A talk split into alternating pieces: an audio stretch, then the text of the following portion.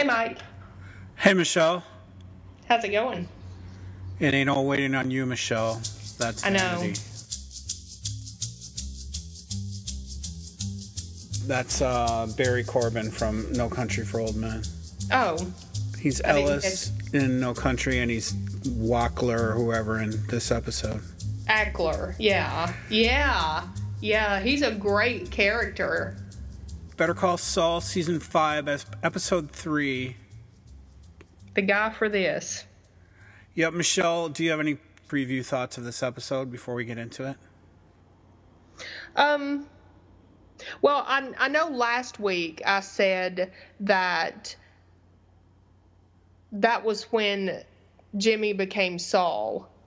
When we were doing episode, well, actually episode one, but episode one and two.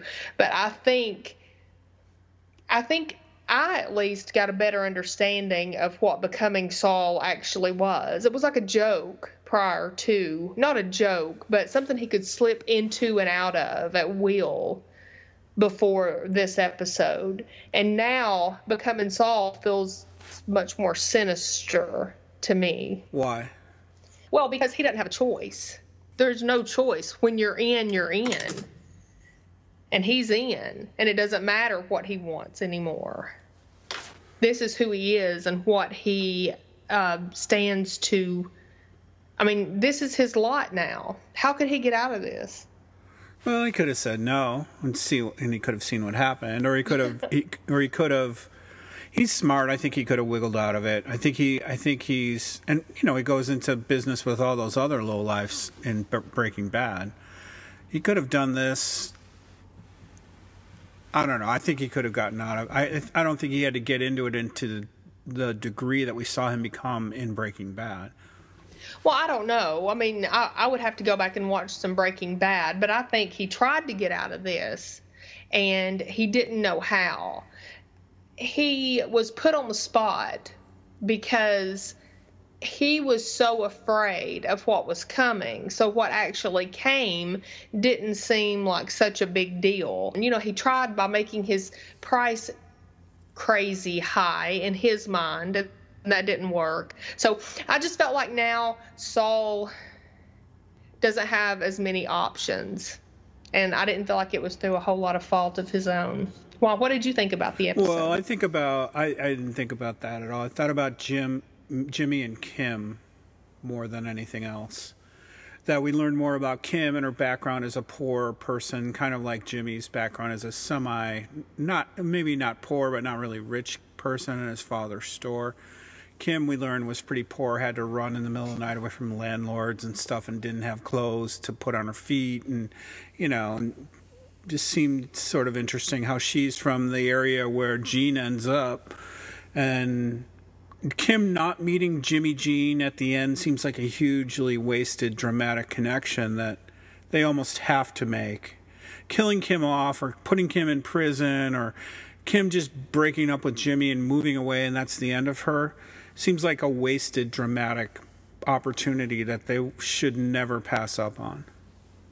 Oh, I completely agree with that. Yeah. Yeah, I, I keep thinking that they will. I, you know how I am. I mean, I really want a happy ending. I don't see how we can get a happy ending, but I said the same thing in the affair. So I don't know. I don't see how this could be a happy ending, but that's what I want. I at least want a hopeful ending. And I agree with you. We found out. Michelle, if you think this has a happy ending, you haven't been paying attention. To quote mean- Ramsay, It could. It could. No he way. could run away with Kim. It could at least be hopeful. I mean, I don't think it's going to be happy, but it could be hopeful. Somebody on Reddit said the perfect description of Kim. They said every guy who watches this show knows that Kim is the girlfriend they wish they had. That's so true. She's Tell smart, she's loyal, she's kind, she likes to help people that need help. She's just a completely good person with some fun. She's got a little bit of evil in her that's fun, but the fun kind of evil where she wouldn't really ever hurt somebody seriously.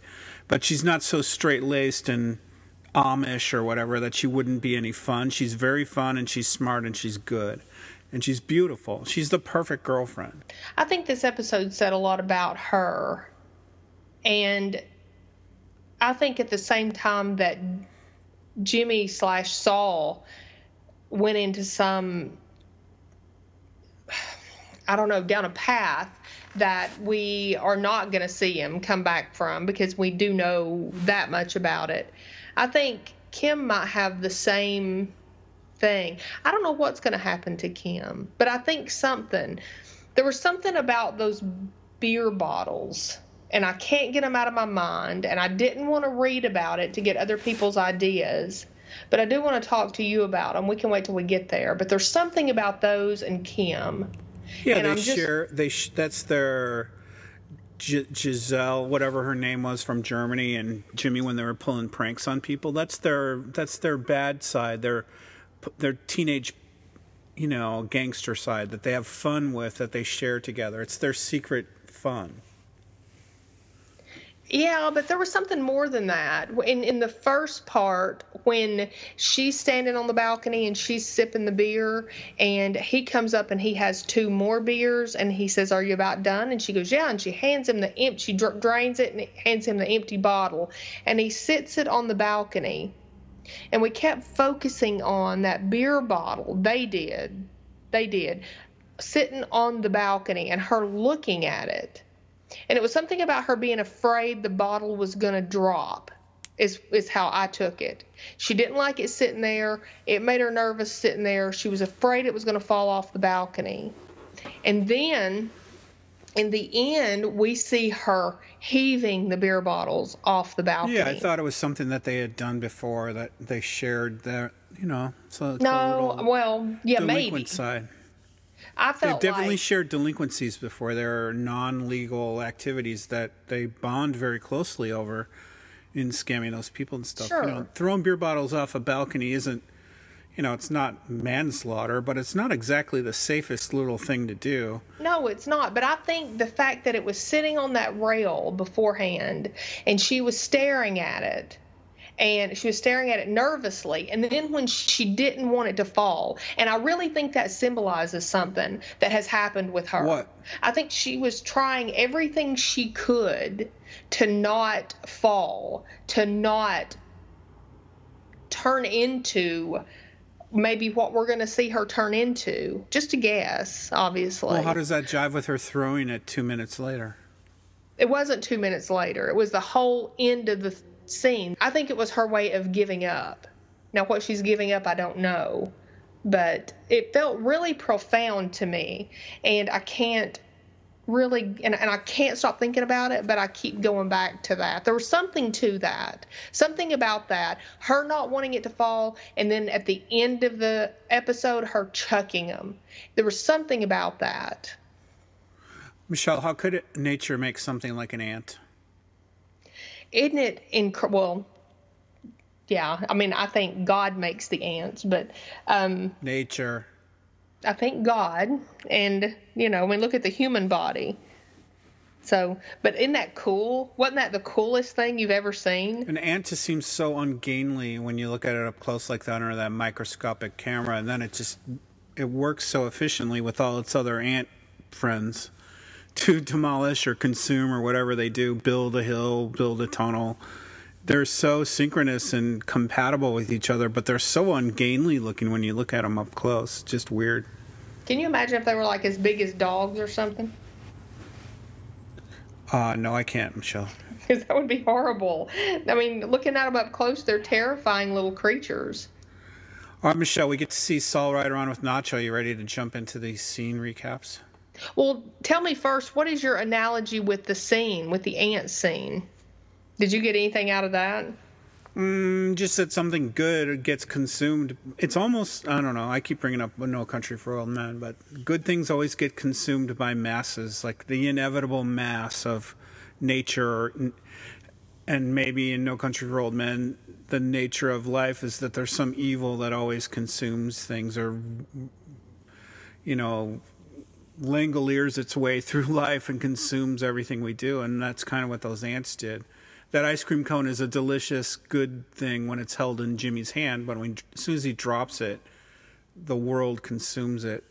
It doesn't go unnoticed. It gets taken care of by the things that consume it.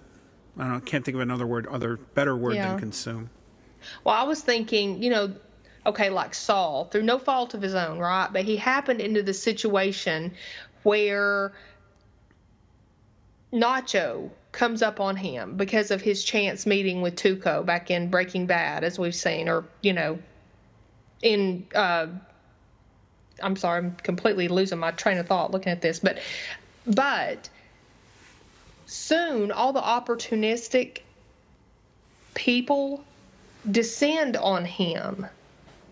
And we'll see that they actually devour Saul, right? I mean, that's how he ends up as Gene.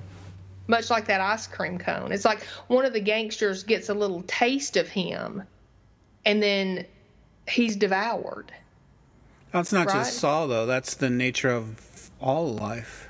Well, Things right, but it was. Saul's ice cream, sure, but it was his ice cream cone. So I mean, I just was thinking that's what they were kind of telling us about him, or that's how I took it. But Well, Saul wasn't. Saul was not an innocent bystander to become noticed by acci- accidentally noticed by Tuco.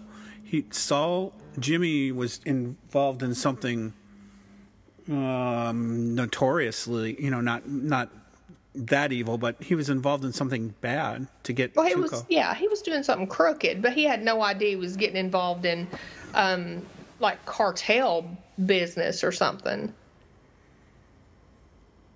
Okay. Well, that's what I think of when I saw those ants. Is like you can't stop what's going to happen. Here's let me go back to Ellis. Uh, da, da, da, da, da. What does he say? You ain't what you got ain't nothing new. This country's hard on people. You can't stop what's coming. It ain't all waiting on you. That's that's vanity. can't stop what's coming. That's the ants. Perfect. I think Vince Gilligan. I think. I think Breaking Bad and Better Call Saul were westerns. Are westerns, just like No Country for Old Men. And a western is such a romantic interpretation of life. I just. I think it's. I think it's. I think they're very bonded together. I think Vince Gilligan probably loved that movie. Oh, I think so too. I think so too. I think he went to probably great lengths to get uh, the actor in this movie too, or in this episode too. Okay, but Saul, he's in the back of the car. He's sweating. He's noticing the gun, the missing door locks. Um, so, what did you think about him being there? Anything else? No, La- Lalo's just got plans. Lalo's got a plan to use him to use Domingo slash eight to get Gus, get under Gus's nerves.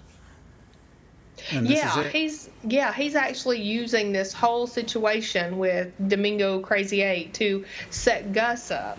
He thinks. So Yeah, and this is more evidence. We talked a little bit about this last episode that Lalo and Gus, while they're pretty equal, Lalo is no match for Gus. no, I don't think so either. Although I don't know Lalo that well yet. He's pretty um he's pretty smart. And when Gus thought he could fool him about the south wall and building the thing, he couldn't. So Yeah, but that doesn't mean he's no, he's, he's Gus is a notch above Lalo. I think so too, yeah. But they pull in and everybody leaves except for Lalo and Nacho and Saul.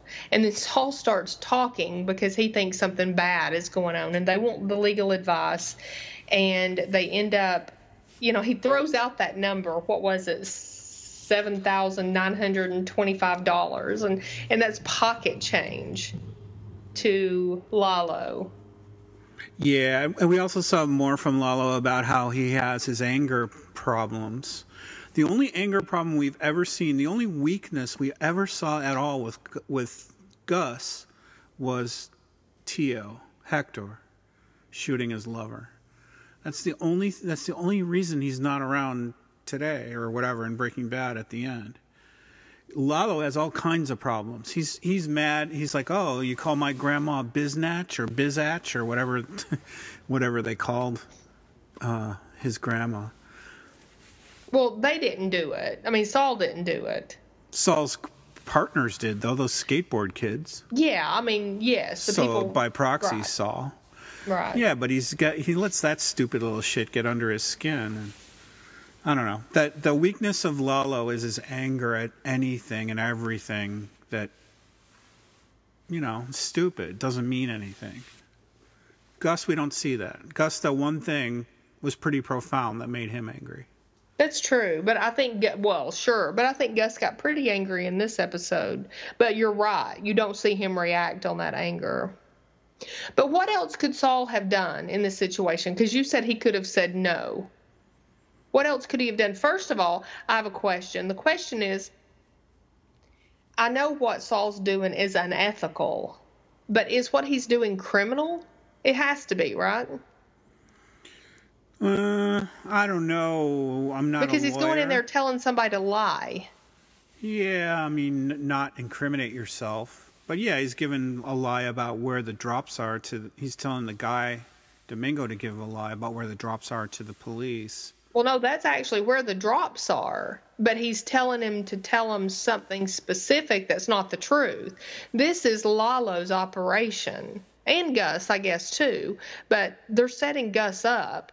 They're telling the Gus part of it, I guess, right? Is that what they were doing? Yeah, Domingo's ta- talking about Gus's drops, not his Right. own. Right. And that's going to turn the feds onto Gus and essentially get Gus in trouble, not create the money. We talked about this last episode. If Gus doesn't produce money, he's going to look really bad to the cartel and essentially be out ousted. That'll make Lalo happy. So Lalo wants the attention of the DEA on Gus, and so he's willing to throw Domingo under the bus by having him say that those drops are their drops Right. and have him look closely at Gus. So what what do you think Saul could have done to, have gotten mm, out of he that could have done a. situation? I don't know. He could have done a bad job at it. Not been not been so convincing with Domingo, and Lalo just goes, "Ha, you suck, dude." And he, my nine thousand dollars was, or whatever, seven thousand dollars was poorly spent. I don't know if he would have killed him for that, but I think you know, kind of like doing the dishes. If you do a good job, you get to keep doing the dishes. I think if if if I just think if Saul wanted out of this, he could have thought of a way out of it. He's at the very, very beginning of this. Yeah. I mean, I, I think he was put in a situation that he was so relieved that he just went with it. And I think that's, well, I mean, and it's like Nacho says, you know, when you're in, you're in. It's very telling because Nacho doesn't want to be there either. Well, Walter White wanted to provide money to his family. He probably didn't want to become a drug kingpin, and then he got a taste of it and he liked it.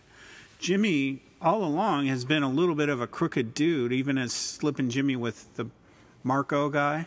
Mm-hmm. He likes this kind of stuff, and this is like big time. You know, now you're in the major leagues of doing this stuff. I think he kind of likes some of it. I, I, I'll agree with that. I think he's conflicted, at least, because I think he liked telling Kim the part about the money. He likes the, the- whole. I mean, he likes crime, Michelle. He's got this the whole cell phone business to get, uh, you know, crappy. He he wants to be a criminal lawyer. He wants to be more involved in the. He likes this world. He likes this universe of crime and cr- criminal stuff, and you know he's he's barely on the good side of it, but being by being the lawyer of the criminals, but you know helping them.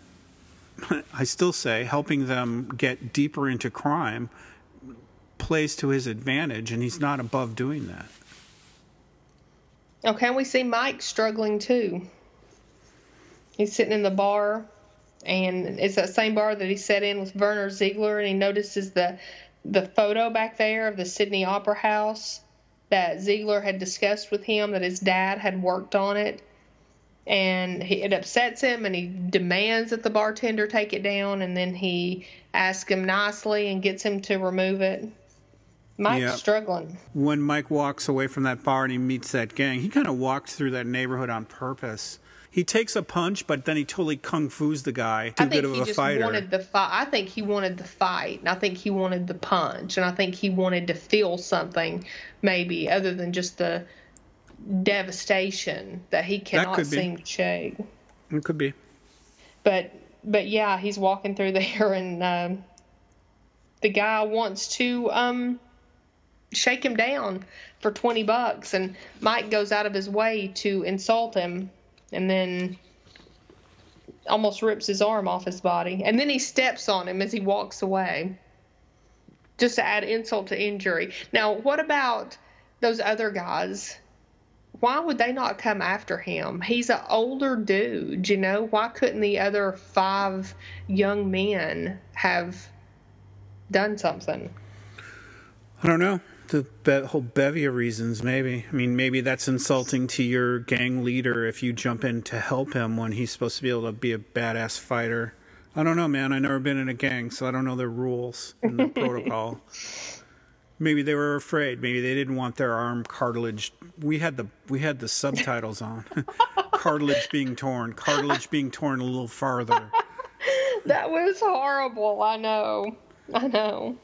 Okay, so then this is the scene where Saul pu- pulls up at home and Kim's on the balcony having a beer, and he brings out another one and one for himself. And this is where he has taken her beer, empty beer bottle, and set it down at the end, on the end, on that little narrow rail. And she asks about his day, and he's very careful what he says. He doesn't give her any information, but he doesn't lie. He's talking about meeting interesting people. Uh, he's had his ups and downs, but Saul had his best day financially speaking. And she's unimpressed with that. She's like, Well, good for Saul. I better prep for tomorrow. She kind of pats him on the arm, grabs the empty beer bottle so presumably it doesn't fall off the balcony, and walks inside. According to Michelle. That's my. That's what I heard. Yeah, I don't know. Um, don't she. Jimmy just gives her kind of a financial answer, which I guess, and he's pretty proud of that. The best. He doesn't say it like oh best so. He doesn't say it like ironically. He says it kind of proudly.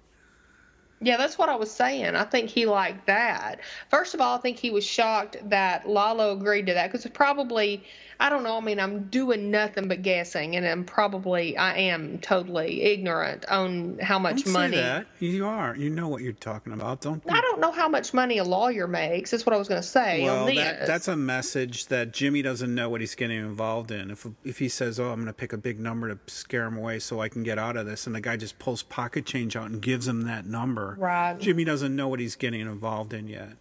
He's he, he's over his head. so but tell me but why. the, but the way that he says, "Oh, Saul Goodman his best day yet. I got eight thousand dollars." He's like happy about this. He's he's yes. swimming in this. He's happy. He's proud. He feels pride, I think, for that. That's what how I took his mood. Or maybe he was looking on the bright side. He's like, I know I'm in something maybe over my head, but at least I got a good paycheck. I don't know. No, he's over his head, and but he's like, "Hey, this is turning out great, man. It's- look how easy it was to get seventy nine hundred dollars." So tell me about the Asian girl dismantling the Rubik's cube. What do you want to know about her? Why why was she doing that? She's been a friend of my family for years, Michelle. Be careful what you say. No, she's Tucker's hole. She the meth guy that digs the hole. Jesse tells him, "Here, look, help me dig." The way a meth head does. They focus in and they go. You know, that girl wanted to clean the remote control of the TV, and she wanted to put the puzzle together, and you know, they they get nitpicky, little detaily about stuff, and that's what I guess meth does to you when you're okay. zoned out on it, high on it. Okay. I was wondering. I figured it had to be drugs or something. You don't clean a Rubik's cube to be neat. no. You've got something messed up. But that was kind of weird. But then Nacho takes the remote control from her and offers her a puzzle. So he knew what she needed. So that made me think it was probably drugs.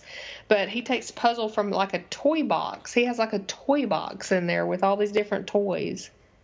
And then his dad comes over. And that was uh I felt really bad for Nacho in this. What do you think the relationship was of the three of them? Nacho, the one girl, Amber, is the kind of the Caucasian girl, is like his girlfriend girl, and then the Oriental or Asian girl. Why does he have two girls? Why does one seem more girlfriendy than the other? And why does one seem more drugged out than the other? What's the what's the dynamic of the two girls with Nacho? Is it two girls or is there not three girls sometimes? Well, last night there were two girls, so that's why I'm asking too. Um, because think I think those are just Nacho's toys when he comes home from a hard day of cartel work. That's certainly how I've taken it. Why isn't Because- the one girl all zapped out on meth like the Asian girl was? I don't she's, know. She's like sober. I don't know. I mean, I don't know, but I know that you know we've seen him come in before, and he's thrown them each a pack of something. Yeah, they're definitely there for free drugs and pleasuring Nacho. Right. But one Right. seemed more real girlfriendy than the other. But she seemed more girlfriendy this time. Last week, when they came in and took him out of the house to show him his dad, wasn't it the Asian girl he was in bed with? I don't remember. I don't either. But I'm pretty sure. I mean, I think that's what it was. So I think, so yeah, I think it's definitely just, And then those two women are just happy with that. Like this is okay. It's your turn on odd number days, and my turn Monday, Wednesday, Friday. um, I don't know, Mike. I don't know. Maybe it's a plural marriage kind of thing. I don't know. Don't you ever watch? Did you never watch Big Love? Marriage is not the word. My, or my sister wives? Or no, you know any of that? don't thing? watch Okay. I don't know. I don't know. But the the relationship between him and his dad. Okay, first of all, you can tell he's like shocked that his dad's there. He was not expecting that. His dad's never been there before, and we know that. And his dad, of course, has no idea the lengths that Nacho has went to. To has gone to. has gone to I'm gonna be. Uh, save I'm him. gonna be. Uh, what's his name to you?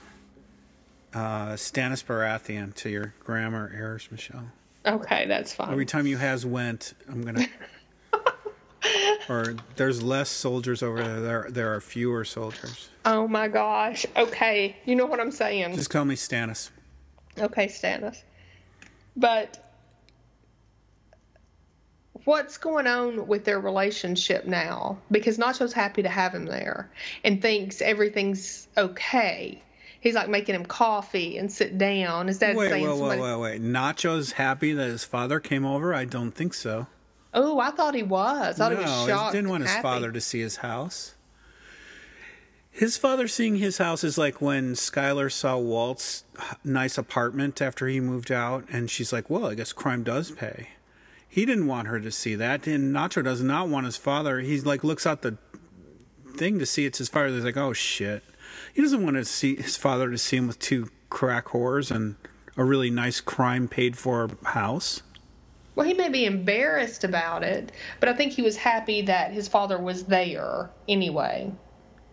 You're just a mom saying that, Michelle. Was No, not I'm happy that his father was there. No, Mike, he goes running out the door. He yeah, runs to toward keep him, him. to try to keep him. He didn't his father even say something like, "Aren't you going to let me in?" Or he, Nacho does not want his. He was not happy that his father's there Well, then why did he run toward him? because his he father wanted to can't get keep in. him isolated from, or keep it isolated from him seeing how he was living. Catch him at the door before he can come in or walk in or whatever. He doesn't want him to. He doesn't want his father to see his lifestyle. That wasn't really the point, though. The point is that his father has been given an offer on his shop way more than his value, its value. So, do you think Nacho did it? Yeah, I think that's the gist of it. Is that he can he can get his father out of. For some reason, they want that shop to move stuff back and forth, and they get they get the shop. The father can retire with the money, and the more money he has, the more farther away he can move from the problem. And I, yeah, I think Nacho probably set the price up way higher than it had to be. Right. I agree. But Nacho lies right to his face. And his father tells him that he needs to give this life up, go to the pol- go to the police and face the music. Yeah, I wonder if he understands what he's saying when he says that. Maybe not totally, but his father's a really good to the bone person. He was one. He's sad. It's sad that he wanted to turn the family business over to Nacho, and clearly Nacho's not going to become a car seat upholsterer now. Now he's Right. living in luxury in a fat money drug cartel house with women all over him. Right. He might want to now that he knows the bad downside of it, but he can't get out of that. right. And, you know, his father is the type of man who would turn and face his problems and not run. And he shames Nacho a little bit by saying, You can run if you want, but I'm not going to run. Right. Well, then he leaves. and I, you can tell it. It's not a pleasant thing for Nacho to experience, and we have to remember that he just.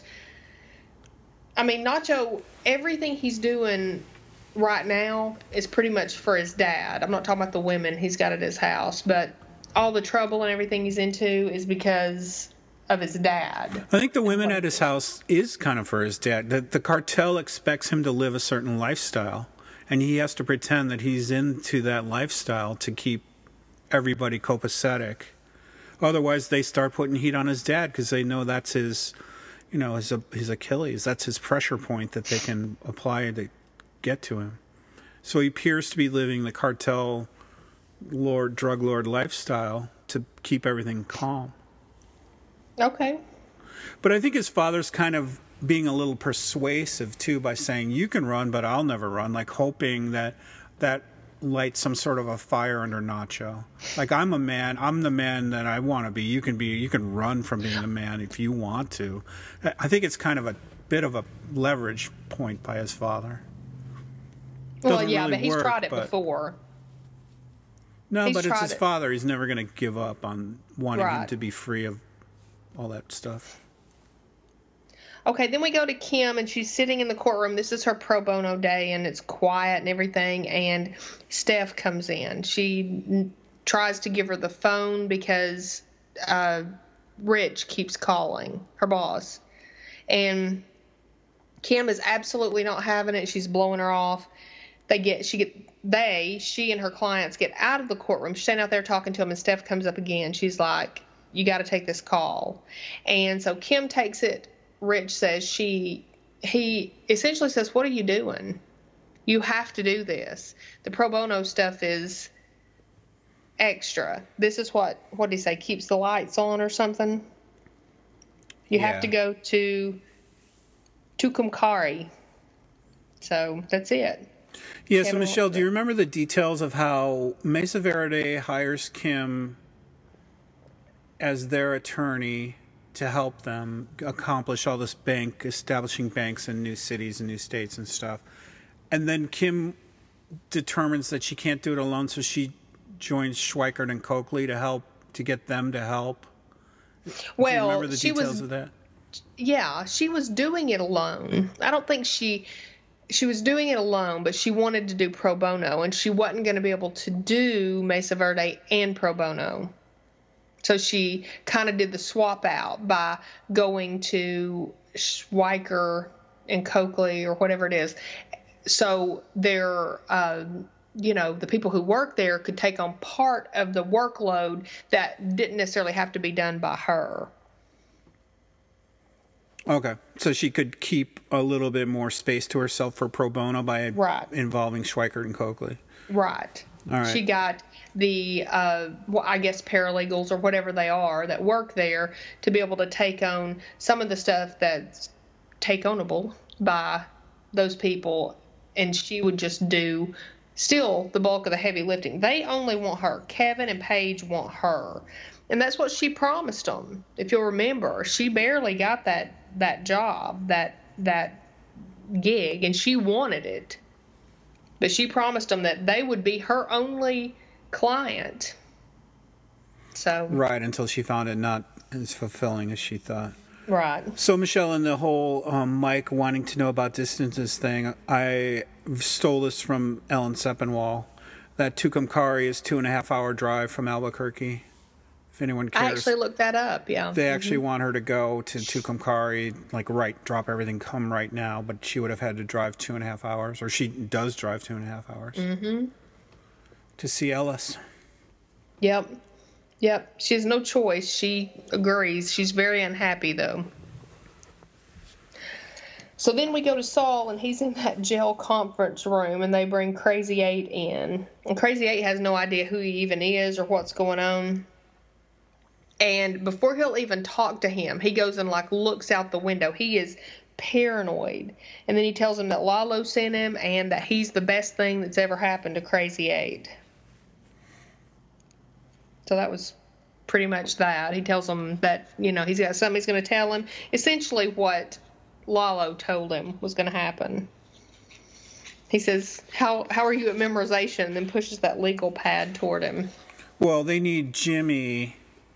Lalo needs a smart lawyer to be part of this scam on Hank and Gomie, or uh, just the DEA, essentially. That Well, they didn't even know it was going to be the DEA. Remember, Lalo was shocked that the DEA was well, even in on the this. law, the law. So he needs Right. he needs somebody to help.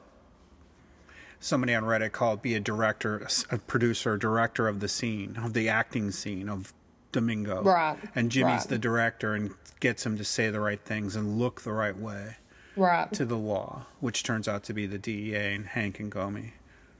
And that yellow pad that was on the Nexons that everyone was trying to read and decipher, and it's the drops that Gus's men used to drop the money from Right. Gus's drug dealings, which which is another thing that's on Reddit all over the place. Is like, is the drug methamphetamine or is the drug cocaine? And it's equally divided 50-50, and I don't even know the frickin' answer as to which drug it is because we see in Breaking Bad Yeah. Gus tries to bring the idea of bringing methamphetamine to the cartel, and Don Eladio says, no, that's hillbilly drugs. We deal in cocaine. And every and the other half of the people say, no, it's meth. You see the tweaking girl cleaning the Rubik Cube, you see the guy digging Tucker's hole, and you see all that. That's meth. That's not cocaine. Also, the two tweakers, what were their names?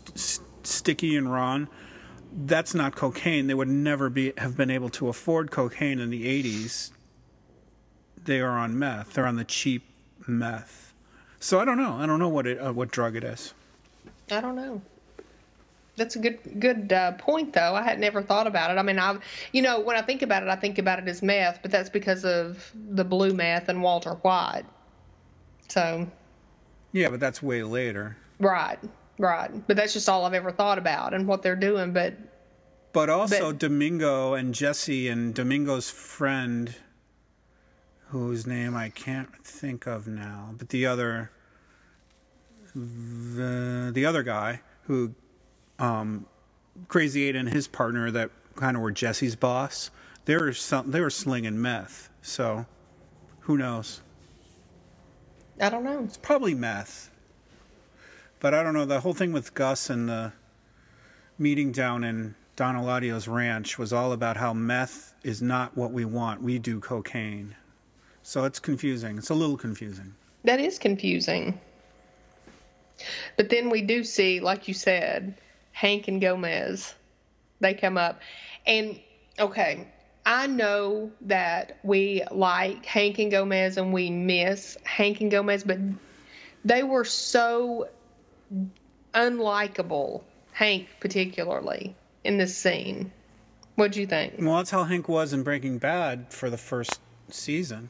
Was He's he? ba- he was an ass. He was like a pompous, loudmouth ass. Okay. oh, someday you'll be, you know, he lets Walt pick up his gun or something, and Walt's like, oh, it's heavy. He's like, oh, someday you'll be mad enough to pick, really pick up a gun. You know, he's like a he's like a testosterone fueled asshole, and later on he becomes kind of a more deeper character.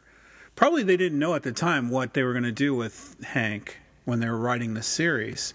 You know, Hank's just a loudmouth brother-in-law, boisterous cowboy. But then it became more interesting and deep, and it, you know, he's this is Hank in that early stage. Oh, he's awful. He's awful. He's somebody that just everything about him is everything that you dislike about somebody who is in a position of authority and the way they act when they are. Probably pretty pretty realistic though. I'd hate to think that. But Crazy Eight starts teasing him that he, that he might know where half a million dollars in drug money is, and so that's like his catch to them. And it has Gomez going, okay, that can do some good things for you. About this time, Saul starts beating on the door. And it's obviously contrived and set up. And he's like, you know, you can't talk to him and all this. And then Crazy Eight and him get in an argument and very contrived. And Crazy Eight's like, I'm going to talk. And Hank, to his credit, smells a rat and all that. And he gets up to leave. And then Jimmy says, What if it's contingent? But now, Jimmy didn't like or Saul didn't like the arrest part of it. I don't think. What'd you think? What do you mean he didn't like the arrest part of it? When Hank said that the that it was contingent on arrests, on on them getting arrests. Jimmy Saul didn't like that because he's he finally agreed to it because he didn't have a choice. But he knew that by him doing that that he himself was actually setting somebody up to be arrested. Well, and he's more yeah, you're right. And then he's more deeply involved. He probably thought that maybe I can just get $7,925, do this one thing for Lalo, do a really good job at it, and get out of it. But now, like, oh, Hank wants the rest on the other, you know, he wants a guarantee of more involvement of getting more people held accountable. Then Lalo's going to, you know, Lalo's plan is going to involve more and more of Jimmy if that happens. But I, I think Lalo's plan would involve more of Jimmy anyway. If Jimmy does a good job at this, he's just going to realize, hey, this guy's valuable. I'm going to use him over and over again. I know, and that's what I was kind of saying at the beginning, though, is that there is nothing to win. He's either going to do a good job and he's going to be used, or he's going to do a bad job and they're going to kill him. There's just I, I don't know how he could win with this. But mm, I don't Jim, know that he would kill him if he did a bad job. I think he may. Yeah. I well, if know. he didn't kill him, he would kill Crazy Eight if it went bad, yeah, and that would be own Jimmy cares maybe a little bit about Crazy, but Jimmy cares about Jimmy. Jimmy's not okay, going to so, lose much sleep over Crazy Eight. I don't know if you're right about that. Maybe. But I think he does care. I mean, he doesn't have to do this stuff. He makes it was Jimmy's idea, Saul's idea to make Crazy Eight a confidential informant. What was that all about? Well, that protects Crazy Eight from being used in other ways by by Hank and Gomie. I think conf- I don't know that much about how police use confidential informants, but I think they're pretty prized possessions. And I think con- confidential informants, I think, get special treatment. Like they get, they can tell them things and then not be held accountable. Like they're immune from certain prosecution, and probably okay. get protected a little better. But why did Jimmy care? Why did Saul care what he did? about that. He was saying, You're going to use my guy up here, and then he's going to be bleeding out in front of his grandma's house, or whatever he said, you know? I don't like know. Maybe that was part of maybe that was part of Lalo's plan. That it wasn't because at the end he pointed out to Lalo that Crazy Eight was now a confidential informant, and Lalo's like a rat. So it wasn't part of Lalo's plan. That was Jimmy's plan. Anyway, I didn't know if you had any insight on why he had done that. No, I think it just keeps. Lalo. I think it keeps um, Domingo a kind of a prized possession, and it gives him a little bit more respect from the law, and probably does protect them a little bit from them just saying, "Okay, now thanks for all the info. Now you're going to jail for, you know, jaywalking or what? You know, they're gonna they're gonna value him a little more." Okay. Okay, then we go to Kim, and she's pulling up at the Tucumcari call center area. Now that was really cool. How that? can you imagine how that was to set up? I mean, they have like this big billboard, the Tucumcari call center, and then they have all of these pads where houses have been, presumably, on this desolate desert floor in this one house with a privacy fence put on the inside of a fence it's crazy. Mr. Acker is the lone holdout, and Kim goes up because this is what they want her there for to try to talk some sense into him, and he won't even let her in the yard. He mocks her um, as as they're big guns with a ponytail. He kicks her out. He's yelling. I hated that. That really bothered me when he got in her face and he's like kind of do, uh, doing that little head thing. I hate that where he's like N O no, and he like yells at her and throws his head forward. Oh, that just I don't know. That really bothered me. and he's calling her sweetheart and stuff like that. And Kim starts to leave, but then he digs into her. She was going to leave. And he digs in, he starts talking about you're the kind of person who gives a little money to charity once a month. you volunteer at the soup kitchen on Thanksgiving and then think you've done something. He just digs into her. And she's had it. And she walks back and she walks through his gate into his yard and gets in his face and she really lets him have it. No one's mistreating him. All the rest of the people played by the rules. A contract is a legal thing and it has consequences. And by the way, dude, the 18,000's off the table. If you want it now, it's 10, and if you don't, they're going to kick you out and you're going to get nothing. And she leaves. Well, Kim's right because I mean, I think they even talk about how this guy Ellis had his had a ruling against him in court yeah, he, he had, did. He had to move out. He can't mm-hmm. just squat there, even though he had some sort of a contract for hundred years, and there was only thirty of it used up. And but I think it was they could buy it out for eight thousand, and they were offering eighteen or something like that. I don't know. Well, it, they could buy it out for fair market value plus five thousand. Okay, is what it so was, and that, they were offering eighteen. Yeah, fair so, market plus eighteen to you know get him to go. So they're both kind of right. I mean, the guy had a legal ruling against him that he had to sell it for that deal and move out. And he's right in that you just want my place. You think money rules the world and you can steamroll anybody and everything if you give them enough money and, you know, tear them away from their home. Yeah, know. that's funny that you just said that because the first night I watched it, Jillian was watching it kind of halfway with me, and at that at that that's my youngest daughter, and at the at that place in it when she stormed off and it was really a good thing. Jillian said so so who's right in this? I haven't really been following. And i said well really they're both right. I said you know he's he's right but you know the law is on her side. So it was funny that she said that. But the funniest part of this episode comes up next when lalo's driving on that track and he asks saul what he drives and Saul says, um, a Suzuki Esteem. And mm-hmm. then he mm-hmm. stands there and he gets this look and he kind of raises his eyebrows and cocks his head to one side and brings his finger up and he goes, It's an import.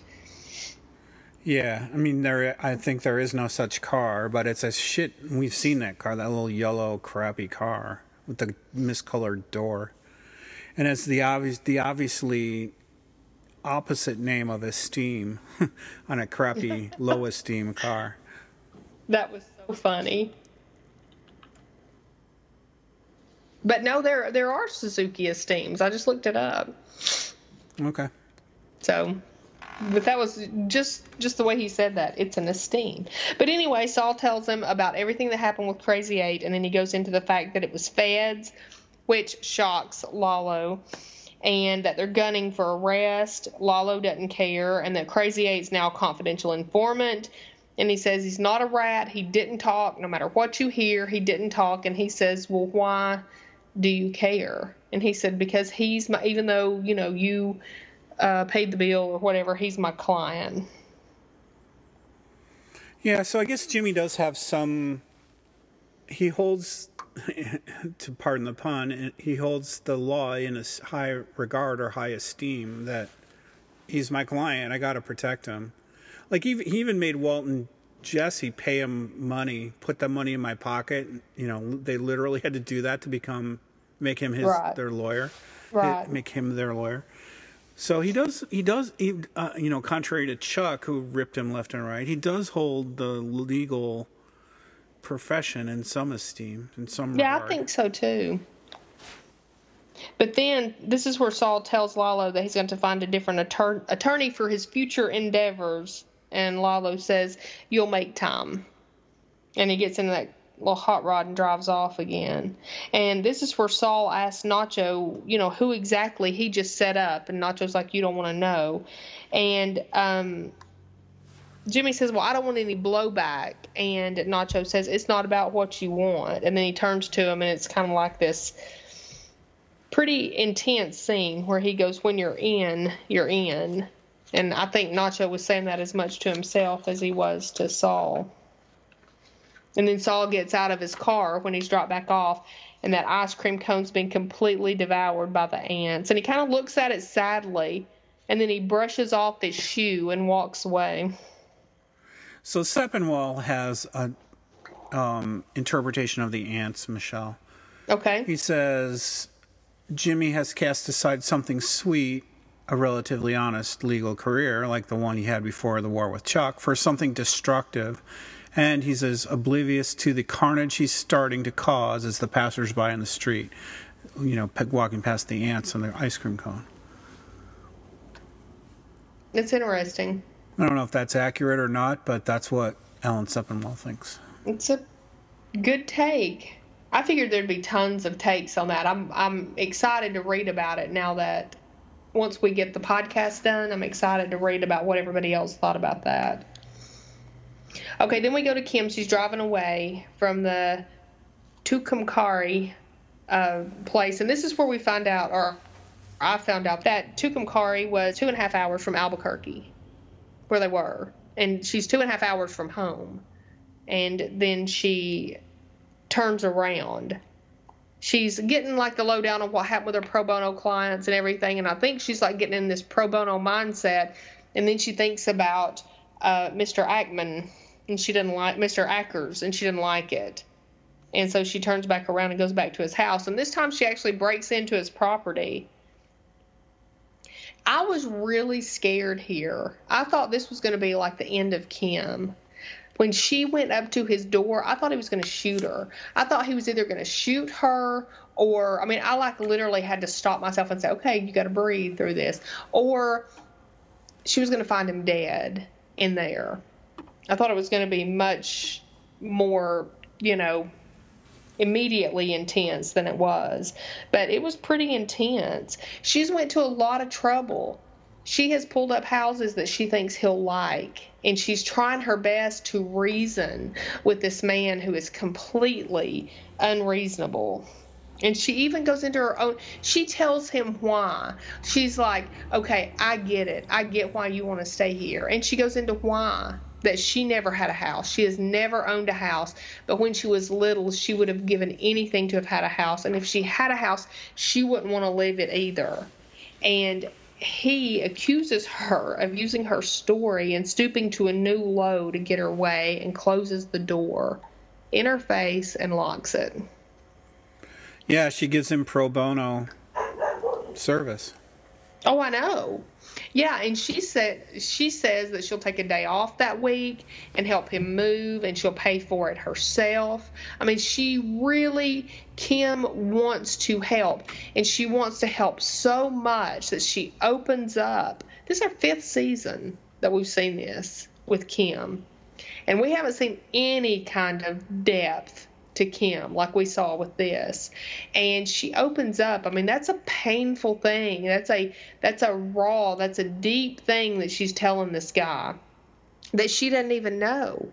And he literally spits in her not literally, but figuratively. It's another case though, Michelle, of them both being correct she does want him to get a better deal than he's going to get because he is going to get the knock on the door from the police. They're just going to evict him.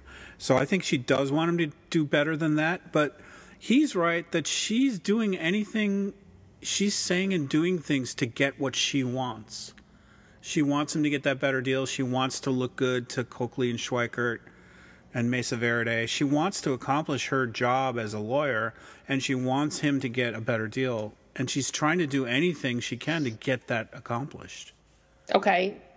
I completely disagree that it has anything to do with Schweikart and Cokely completely. When she walked out before, Paige was standing there and heard her and said, Thanks. That's what we needed. That was perfect. You did exactly what had to be done. Thank you. It's essentially, it's over she had done it. I think this was all about Kim wanting to do right by somebody that was going to be wronged by the system. And so she went back to do that. I don't Maybe, think it had anything to do but with. But she didn't, the threatening tone didn't get it done. And this looks like it might get it done because he looks like he's kind of listening to her, but it turns out this doesn't get it done either. She's saying she's trying different things to get this done. Yeah, but if you're trying to get something done because your business says you got to do it, it's one thing. And if you're trying to get something done because you feel like it is truly in this man's best interest and you hate to leave him hanging because of a I mean, essentially or all both. She was Yeah. trying to accomplish both. Well, I mean, of course she was trying to get him to do something. It's just like she was trying to get Bobby to take the plea deal in the last episode. But that was because it was in his best interest. Just because you talk somebody into doing something doesn't mean that that you're trying to get them to do what you want them to do. Sometimes you're talking them into doing it because it's the best thing. I mean, Kim doesn't Well, it is the gain anything. thing. It- I know. Take out of either side of the argument. It is the best thing for this guy to take the best deal because the inevitable is going to be he's going to be moved out. So you might as well take the best deal. He's emotional. He's like he's bonded to this property for 30 years, his family, whatever. He doesn't want to move, but he's going to be moved if he doesn't move. So the best thing is that he moves with the best, you know, compensation for it. Right. Right. Kim, Absolutely. Kim I didn't. Kim didn't say, "Hey, you know what? These bastards are totally wrong. I, I want. I'm, I'm going to fight for you. I'll fight to go to court for you. You know, to to protect you from these Schweikart and Cokely's and Mesa Verdes. She doesn't do that. You know, she wants both. I think she wants. I don't think so. I don't think she can do that at this point. If they hadn't shown us the bare ground all around where they bought everybody else out and he's already been to court, then I would maybe agree with you. You know, maybe this is something that she just wants to do for the company or whatever. But everything is done. It's already done. It's over. And he is literally standing in his own way. He's burning $18,000 and he's going to be kicked out on his ear and maybe not even be able to get his possessions because he's not So why do you think the the writers wrote it this way, Michelle? Because this is what I was talking about. It all boils down to the beer bottles and everything else. I think this was in some way Kim's over the edge. It was Kim's breaking point. I think this was I'm trying to keep this beer bottle up on the the railing and not let it fall and not let not not do something that I know is not completely right and ethical. And then when this happens, she starts throwing. It's right after this that she's throwing the beer bottles. It's it's done. You know, it's in her best moves, her best shot. Every, she gave it everything she had, and she still couldn't help this guy. Okay. Anyway. It's the it's the same result. If she helps this guy, because Kim knows the problem, she understands the whole equation. This guy's going to move on his own and get good compensation, or he's going to get moved and not get good compensation. She knows the end result of this guy's story. Right. So she knows. I mean, she could have she could have stayed with the. I think I don't know. I, we've already been through this, so I'm sorry I'm repeating. She's trying different tactics, I think, to get accomplished what. First it was the whip, and now it's the candy, you know. And I think it's. I think she does care about this guy, but she kind of knows what's going to happen, whatever, whichever path he chooses. Right. But but her her job in it is secure. She did what she needed to. She went back after hours. She went back in the dark. The guys wouldn't even know she did this necessarily. She just wanted to help him in that situation. But it's probably better for Schweikart and Cokely and Mesa Verde if the guy takes the deal and moves out in 30 days versus a court trial and all this, you know, whatever. No, the court trial's over. He's already went to court. The next step okay, is then maybe literally the then maybe the bad publicity. Maybe I'm not using the right negative influence. Not going to look that good for Mesa Verde to have the news coverage of an old guy getting thrown out of his property. No, I guess not. But I mean, with all the other people gone, it also wouldn't look good for them to fight for him. You can't let a hundred other people be kicked off of their property and then then you fight for this one. And that wouldn't look good either. So Okay, then we go to Gus. He's standing outside. Okay, what was he doing there at that electrical plant or whatever? What was that? Just a meetup place or something? I think so. I think it's just the it's just the cool scenery, you know, off the beaten path place where they can go and talk privately. Yeah. yeah I don't know why it was a big power plant. Maybe that's the maybe Gus has his own power plant for his chicken operation or some special sub sub generator plant for his big power requirements. that would be a lot. Maybe. I, I mean, know. it could be. He's Yeah. got a lot of stuff going on out there. I mean, I was thinking that maybe it's the sound because you know you could hear like the electricity buzzing in the background. I don't know, but Nacho's giving him the scoop and about everything that's happened with Lalo and Saul and Crazy Eight, and Gus wants the agent's name names, and Nacho tells him that Saul has those, and they kind of hem haw around a little bit and they end up deciding that they have to leave the money for the feds because if there's no money in the dead drops then lalo's going to know that essentially that somebody talked and the only person who would know is him or saul Yeah, so now Gus has one up on not on Lalo by leaving the money in the dead drops. It's kind of a cost of doing business expense now. Maybe a mm-hmm. maybe a pretty expensive one, but now Gus is one up one other upped Lalo one more time. And that he knows Lalo thinks he's screwing Gus by getting this money and getting the DA, DEA to give attention to it. But Gus knows that he knows.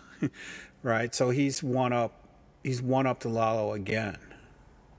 so what are they going to do like do one of those situations where they pay somebody to take the fall for it and do the jail time because we've heard about that and breaking it is either maybe breaking Bad or twist it back around to the Salamanca somehow that they're the ones leaving the money. They'll leave a trail somehow at one of Gus's dead drops back to who knows what. Um, I think Emilio was the other guy. That name just dropped into my head. Emilio is Domingo's partner. Okay. Um, but maybe they'll leave some sort of a trap for the DEA to catch onto the Salamancas at one of Gus's money drops okay I don't know that'll be interesting or they'll to see. sacrifice one of their own men. He'll go drop the money. The DEA will follow him, and then he'll go right to like a Salamanca bar or something, you know, who, or a restaurant. Who knows? But I think Gus is one upped again Lalo, and he'll use this new painful price that he has to leave the money to be confiscated by the DEA, but he'll get something more valuable out of it. Well, we have to presume that something happens to Lalo where he is incarcerated. Well, exactly. That's that. My next point is that this is probably the beginning of the end of Lalo. This will probably Okay. lead.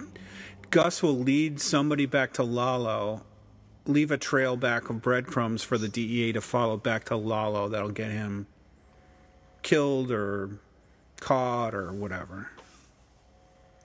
And maybe that'll be something that Nacho has a big hand in that he ends up kind of buying his freedom from Gus over. Maybe. I mean, the mystery is we don't see Lalo or Nacho in Breaking Bad, so No, Maybe. but they're both talked about. Yeah, but they're talked about by Jimmy in Mm-hmm. an as an uneducated in an uneducated way. Like maybe this was connect don't, the time back with Lalo or that time back with Nacho, whatever he said in the desert. It sounded like at that point he doesn't know where Nacho was or what happened to him. I thought he just said that he was afraid that he, that that they were sent by Lalo or Nacho, but I don't remember exactly. Yeah, but that could have been just because Jimmy knew of a Lalo and a Nacho two years ago or four years ago. There was no. It made Right. Jimmy sound like, "Hey, I don't know what happened, but maybe you were sent by these guys, Lalo and Nacho." But it makes me hopeful that Nacho's still alive. Maybe you know a lot of other women. They, Nacho is a very uh, popular character. I just, you know, I didn't like him at first, but I just really like him now. I really do. Okay, and then Kim, this is where we talked about at the very beginning, where Kim pulls up at home and Jimmy's on the balcony drinking the beer. She lights a cigarette, she passes it to him, and he opens the beer and passes it to her. They stand quietly for this whole time they don't talk, passing the cigarette back and forth. And then he starts to do something risky, right? He's holding the beer bottle over the balcony and letting go and then catching it before it can fall. And Kim watches him for a minute and then she one ups him and just heaves her beer bottle off the balcony to shatter on the pavement below. And then they both continue until lights come on, a dog starts barking, and they run inside. And that's the end. It's interesting. I guess we'll find out more and more about that. You know, Jim and Kimmy, Jim, E. E, and Kim are not happy really too much right now. Not like they were certainly in earlier parts of Better Call Saul. So I don't think it's a happy time for them. I think it's kind of a reminiscent of when they were happy. Yeah. And, or what you're saying, the Breaking Bad of Kim, or just Kim just realizing a frustration. Yeah, just this- thinking it doesn't do, it doesn't matter what you do. You may as well be risky. You may as well be Giselle or whatever. You know, you bare your soul and somebody acts like that. Or you know, this is the only thing that makes me happy. This is the only. She's not happy trying to help pro bono people. Really, I mean, they're kind of pushing back on her. She has to trick pro, pro bono people to do the right thing. And then she fails with Ellis. You know, she's not really happy. She's very successful, but she's not very happy. that's true. So this makes her, I think, kind of remember a happier thing, or it's an escape for her somehow. And she's definitely trying to find her way. She's trying to find something. She's trying to get somewhere. Do you want to hear the next ones? Sure. What do you got, Michelle? Okay. The first thing we have is Saul twisting that pinky ring thoughtfully. And remember that pinky ring was given to him by his shady friend Marco's mom at Marco's funeral. He's sitting there twisting that thoughtfully. It's something Saul used to do in Breaking Bad, that twisting that ring. So we see him do that. Howard is asking what Saul Goodman is about at their lunch. They're having a meal. Stacy is saying to Mike that she knows something's going on with him. Saul is looking across the table and asks, Do you twerps even know who I am? And then some judge is going, Oh, Mr. Goodman, very frustrated. And then Saul is putting on gloves and a baseball cap, kind of like he's fixing to get into something. And then we see Gus from like the view of us being inside a chicken fryer, and he lifts out the baskets. And then Saul's saying, I am the real deal. We see Hank again, so we're going to see him again with his gun drawn out his car window. And then we see a naked Kim asleep with a naked Saul and her arms thrown over his back. Um, we see those penny ante thugs make another go at Mike, so we're going to see that again. We see Gus break a burner phone, and he is not happy. Saul claps on the door and says he's coming out, one of those jail conference room doors. And last but not least, we see Hank and Gomez with guns drawn and flashlights looking to some kind of into some kind of a hole or a ditch or ravine or something. Presumably a drop, but that's it. And that episode's called Nam- Namaste, so that's a weird name for all that scary stuff. It is. There's an extended scene of Howard and Jimmy on YouTube that you can watch. That's probably like 40 seconds of Jimmy explaining his name to Howard. Oh, cool. Yeah, so if you can't wait till Monday, you can w- go watch that. How can you wait? It's so good. This is really good. I thought everything about this was so. Maybe I was just in a mood. Who knows? But everything felt so symbolic to me. Every little thing in it did. So, All right, Michelle, so I'll see you next week on 504 Namaste. we'll see you then, Mike. Bye. Bye bye.